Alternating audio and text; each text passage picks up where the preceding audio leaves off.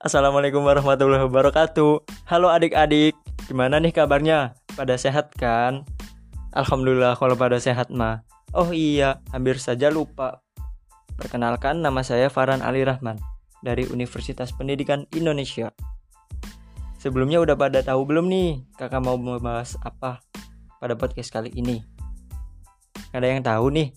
Ya udah kakak kasih tahu ya. Adik-adik, podcast kali ini kakak mau membahas materi IPS kelas 4 tentang keberagaman suku bangsa Indonesia. Yuk kita simak.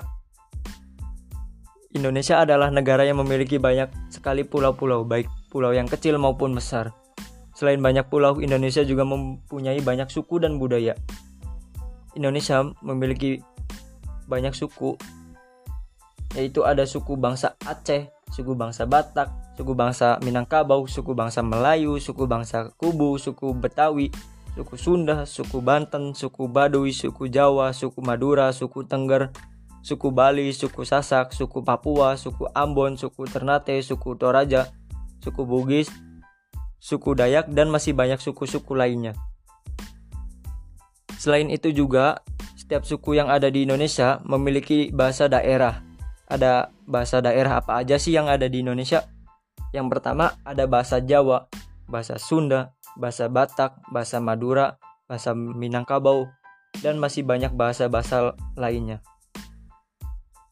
Selain bahasa daerah, setiap daerahnya juga memiliki adat istiadat yang berbeda. Contohnya, ketika upacara adat yang dipakai untuk orang menikah, orang meninggal, dan masih banyak lagi. Biasanya upacara ini sering dipadukan dalam agama yang dianut oleh masyarakat. Contohnya seperti upacara kematian, yaitu upacara ngaben. Suku-suku di Indonesia juga memiliki bentuk rumah adat yang berbeda-beda loh. Yang pertama, rumah adat dari Sumatera Barat bisa disebut rumah gadang. Yang kedua, rumah adat dari Jawa Tengah dan Yogyakarta bisa disebut Joglo. Yang ketiga, rumah adat dari Sulawesi Utara bisa disebut pewaris. Yang keempat, rumah adat dari suku Toraja bisa disebut Tongkanan.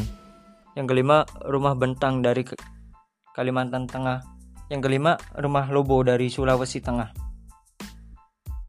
Selanjutnya, ada macam-macam alat musik daerah. Ada yang tahu nggak alat musik daerah? Nggak ada yang tahu nih. Ya udah kakak kasih tahu nih alat musik daerah. Yang pertama itu ada alat musik dari Jawa yaitu alat musik gamelan. Yang kedua alat musik dari Jawa Barat yaitu angklung. Yang ketiga alat musik dari Minahasa yaitu kulintang. Yang keempat alat musik dari Kupang yaitu sasando. Dan masih banyak lagi alat musik alat musik lainnya. Selain itu juga terdapat macam-macam makanan khas tradisional dari masing-masing daerahnya. Apa saja sih makanan-makanan yang ada di daerah? Udah pada tahu belum? Kalau belum, kakak kasih tahu lagi nih. Yang pertama ada makanan khas dari orang Betawi, yaitu gado-gado, ketoprak, nasi uduk, dan kerak telur. Yang kedua, makanan khas dari Maluku, yaitu dabu-dabu besi. Yang ke Tiga, makanan khas Yogyakarta, yaitu gudeg. Yang keempat, makanan khas dari Palembang, yaitu pempek. Yang kelima, makanan khas dari Sumatera, yaitu rendang. Sebelum kakak lanjut, ada yang tahu belum nih penyebab keberagaman suku dan budaya? Nggak ada yang tahu nih. Ya udah kakak kasih tahu ya.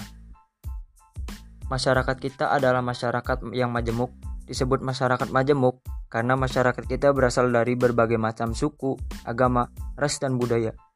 Di daerah kita, kita bisa menemukan beberapa suku bangsa yang ada di Indonesia.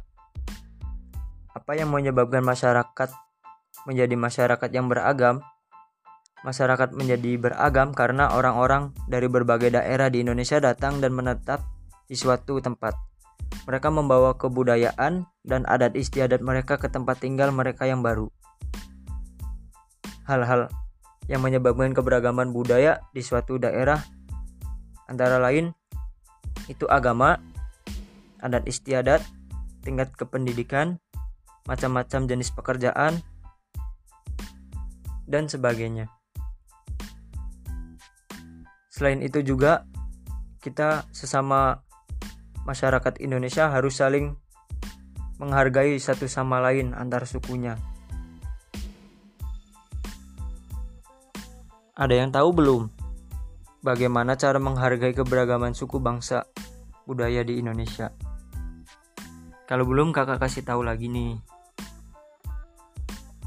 Yang pertama, kita harus bisa menerima dan menghargai suku, agama, budaya, dan adat istiadat orang lain.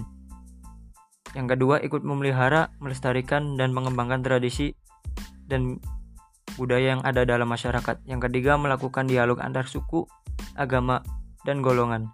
Dialog ini dapat mengurangi rasa saling curiga dan permusuhan. Yang keempat, tidak menganggap suku sendiri yang paling baik dan suku yang paling jelek. Tidak, yang kelima, tidak meremehkan dan menghina adat istiadat, kebiasaan dan hasil kesenian suku lain. Yang keenam, menghormati suku, agama, budaya dan adat istiadat orang lain. Yang ketujuh, kalau menjadi pemimpin masyarakat, kita harus melindungi semua golongan yang ada dalam masyarakat. Sekian dulu nih podcast dari kakak. Semoga podcast ini bermanfaat ya bagi adik-adik. Sampai ketemu podcast selanjutnya adik-adik. Dadah.